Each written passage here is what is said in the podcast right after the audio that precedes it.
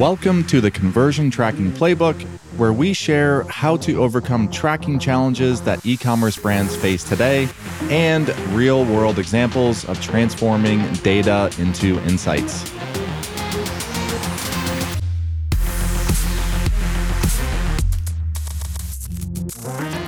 Welcome to another episode of the Conversion Tracking Playbook.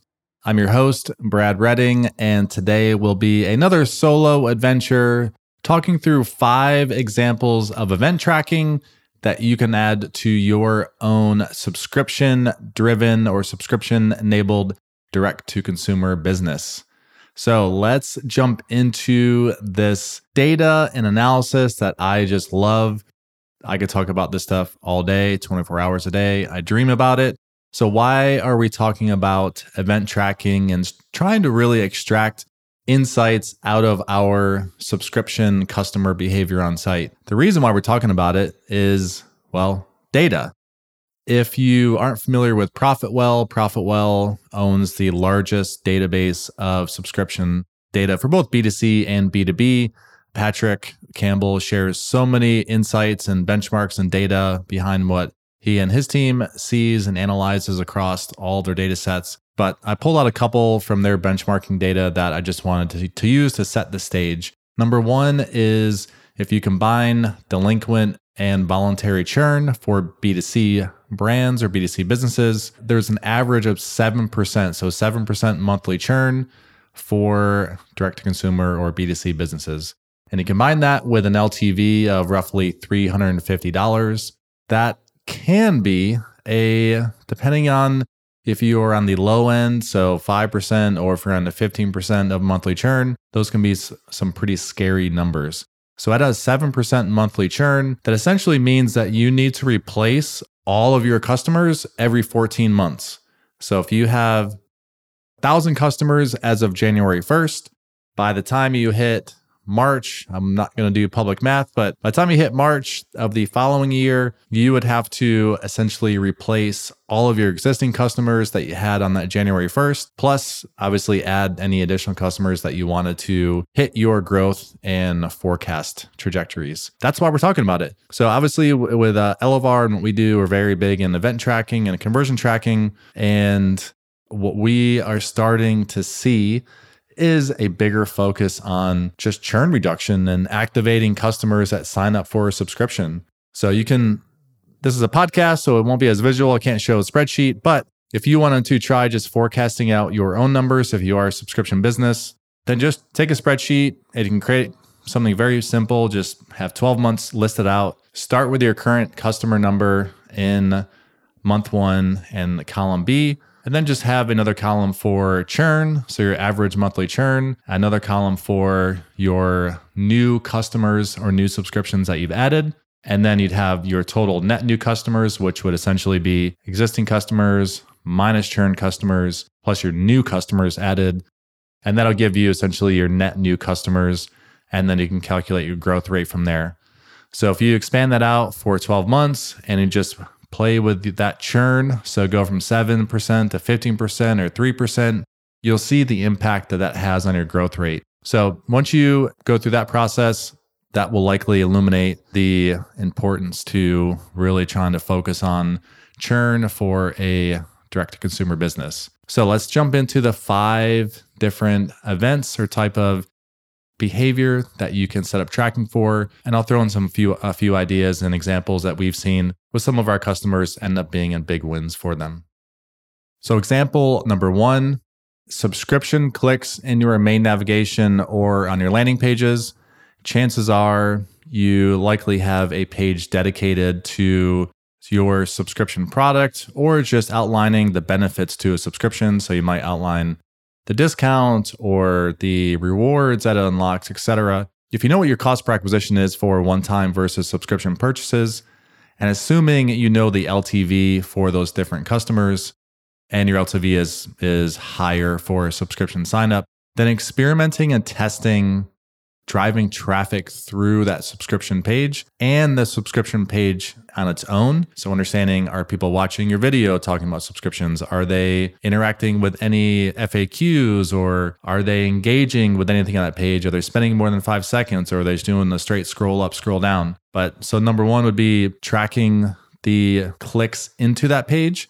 So if it's a, a main navigation item, tracking the number of people that are actually clicking in to view that page. And then the second part of that would be actually adding event tracking to that page and using that to help give you some ideas on how you should be experimenting removing content, adding content, storytelling, copywriting, etc. So that is the first example of some event tracking to set up. Again, track how many people are using your navigation to go in to learn more about subscriptions and obviously the different data and interactions that they can perform on that page.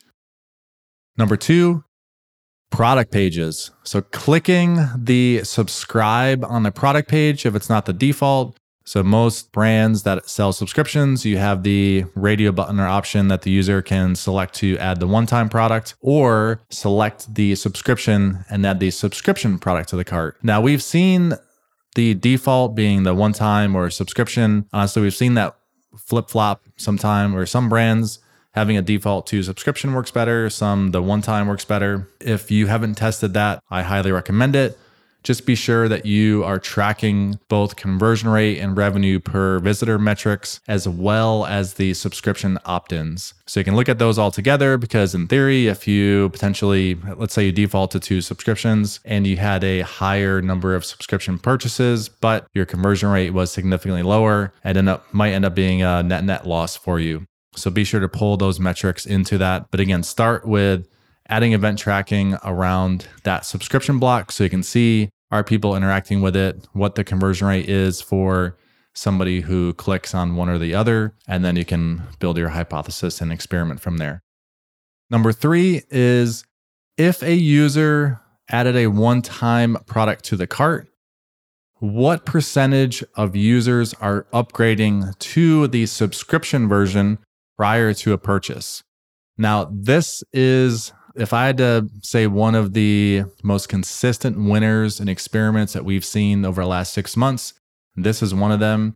So if you are not prompting users to upgrade to a subscription and their add to cart confirmation, so if you have a modal or a pop up, or if you have a mini cart, if you are not showing some type of, hey, change this product to a subscription and save 20%, I highly recommend testing that and adding tracking, so adding event tracking to those interactions. We see this particular upgrade flow win over and over. Uh, in fact, if I go back a few years, I was on a call with Ordergroove and a previous Magento customer, and hearing some of the data they had over their data set of subscription customers, it was pretty amazing. How many people are actually interacting with that upgrade in the cart page? So, this was maybe before mini carts were as popular as they are today, but on the cart page, just having that toggle for a customer to switch over to a subscription. And this makes sense. Customers, they they might be too focused on the product and the experience and the storytelling and the video and the images, and they don't necessarily they're just clicking add to cart and they may not see the nuance right away of, oh, I added a one time or the subscription. So making that very clear as they continue through the process is something that could end up being a big win for you if you are not doing that today. Number four this is the post purchase flow. And again, we're talking event tracking. And this is the period that I like to call the activation period. So, are these first time subscription customers going to end up being long time customers for you and the business? Now, many times with a post purchase flow, the customer will get the same email that a one time customer may get. And it's, hey, thank you for your order a couple days ago. Can you leave me a review or leave us a review? Thank you so much. Now, if the subscription purchase, it's a very different purchase and a different purchase decision than a one time. So going straight to ask for a public review might be a little bit too much and can inhibit the ability for you to just learn more about the customer experience, about the subscription, and potentially head off any future churn that might happen. So you could do something like a hey, we know you got your first subscription order a couple days ago how do you like it? And just do a thumbs up, thumbs down, or a neutral. So, yes, no, or unsure. If they choose yes, then reinforce the value of the subscription, or you can choose to offer an additional bonus on their next recurring order. So, it could be the next month. So, for example, giving them an, another $10 off the next order, or you can include a free product with next subscription, maybe as a surprise. And at that point, then you can do the prompt to ask for a public review or ask for a referral, etc. If they say no, so again, going back to, hey, how did you like, how have you liked your purchase so far? Yes, uh, good, bad, or neutral. If they choose they aren't a fan so far or potentially neutral, then prompt them for feedback. So again, instead of going straight public review ask, ask them for one to one feedback. It could be an email from the founder. So it looks a little bit more personal. And so if they select no, then that could trigger a workflow that has that outreach of, hey, we're here to help. Was it a product issue? Was it packaging issue? Was it something that you know that you could fix in future subscriptions? You won't know that without asking this question. So this is not necessarily directly event tracking related. You can, so if this is a hosted page in your site, then you can potentially look at visits versus submissions, but turn that experience of someone saying no, they're not a fan yet, or they're not a, a proponent yet, turn that into the ability for you to support and help them get back on track again to head off that churn versus just blasting them with your daily emails, selling, selling, selling, selling, selling. So that is another example we can do if someone chooses no there.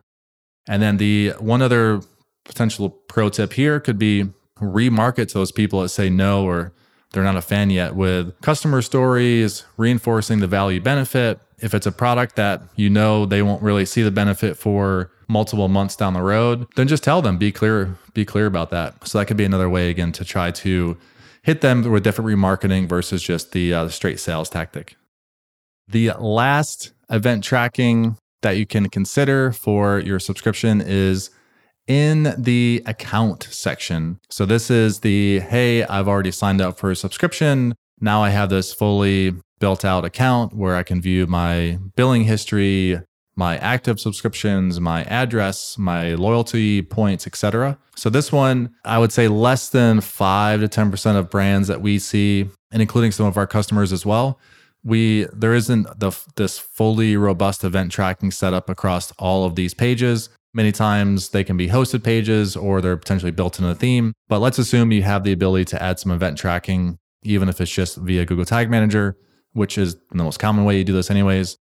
But add event tracking to all all the different widgets inside the uh, account section. So add event tracking to the edit subscription button, the cancel, the pause, the calendar, the adding. So if you are cross selling or promoting one time add ons to a subscription or potentially bundling subscriptions, add tracking to all of that. Most of the time, I'm referring to event tracking that you're sending into Google Analytics. And then you can use that for hypothesizing changes to the site or A B tests and experiments, etc. However, those same events, you can send those events to Klaviyo, to Facebook, to any channel. So that's something that we've done quite a bit in the past is customers that want that unique event data sent to Klaviyo, which they can use to trigger custom workflows. Think about that. And when explaining these examples, think through that lens as well, where you can use the hey, if somebody is in their account and they, they click the cancel button to start that cancellation capture workflow, but they don't necessarily go all the way through, then that could trigger an email outreach like, hey,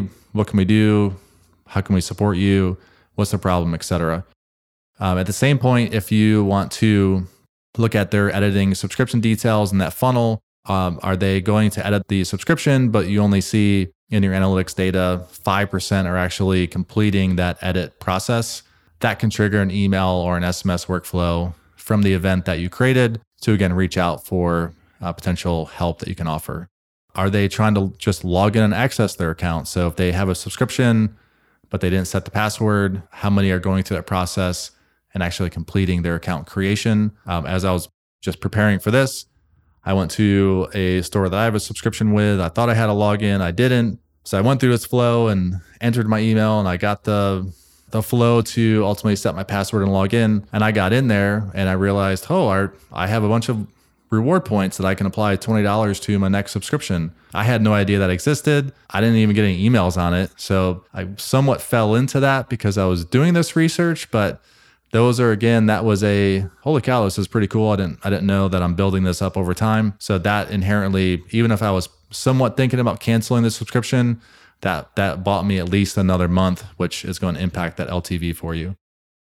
So the last thing talking about the account event tracking is looking at those different funnels. So if you have everything tracked, you can look at that these unique funnels of viewing a your, the active subscription to edit. So how many or what percentage of people are viewing a subscription and going to edit, or viewing and canceling, viewing, skipping, viewing, swapping, viewing, adding an item to it as well. And especially with the custom subscription account sections, one thing I see all the time is if a user is in there and they're editing a subscription and potentially completing a purchase in their account, which doesn't send them through that whole post purchase thank you page process, most of the time the events uh, are not. So you're not sending add to cart events to Facebook or GA. You're not sending a purchase event to Facebook or GA or Google Ads or whatever it might be.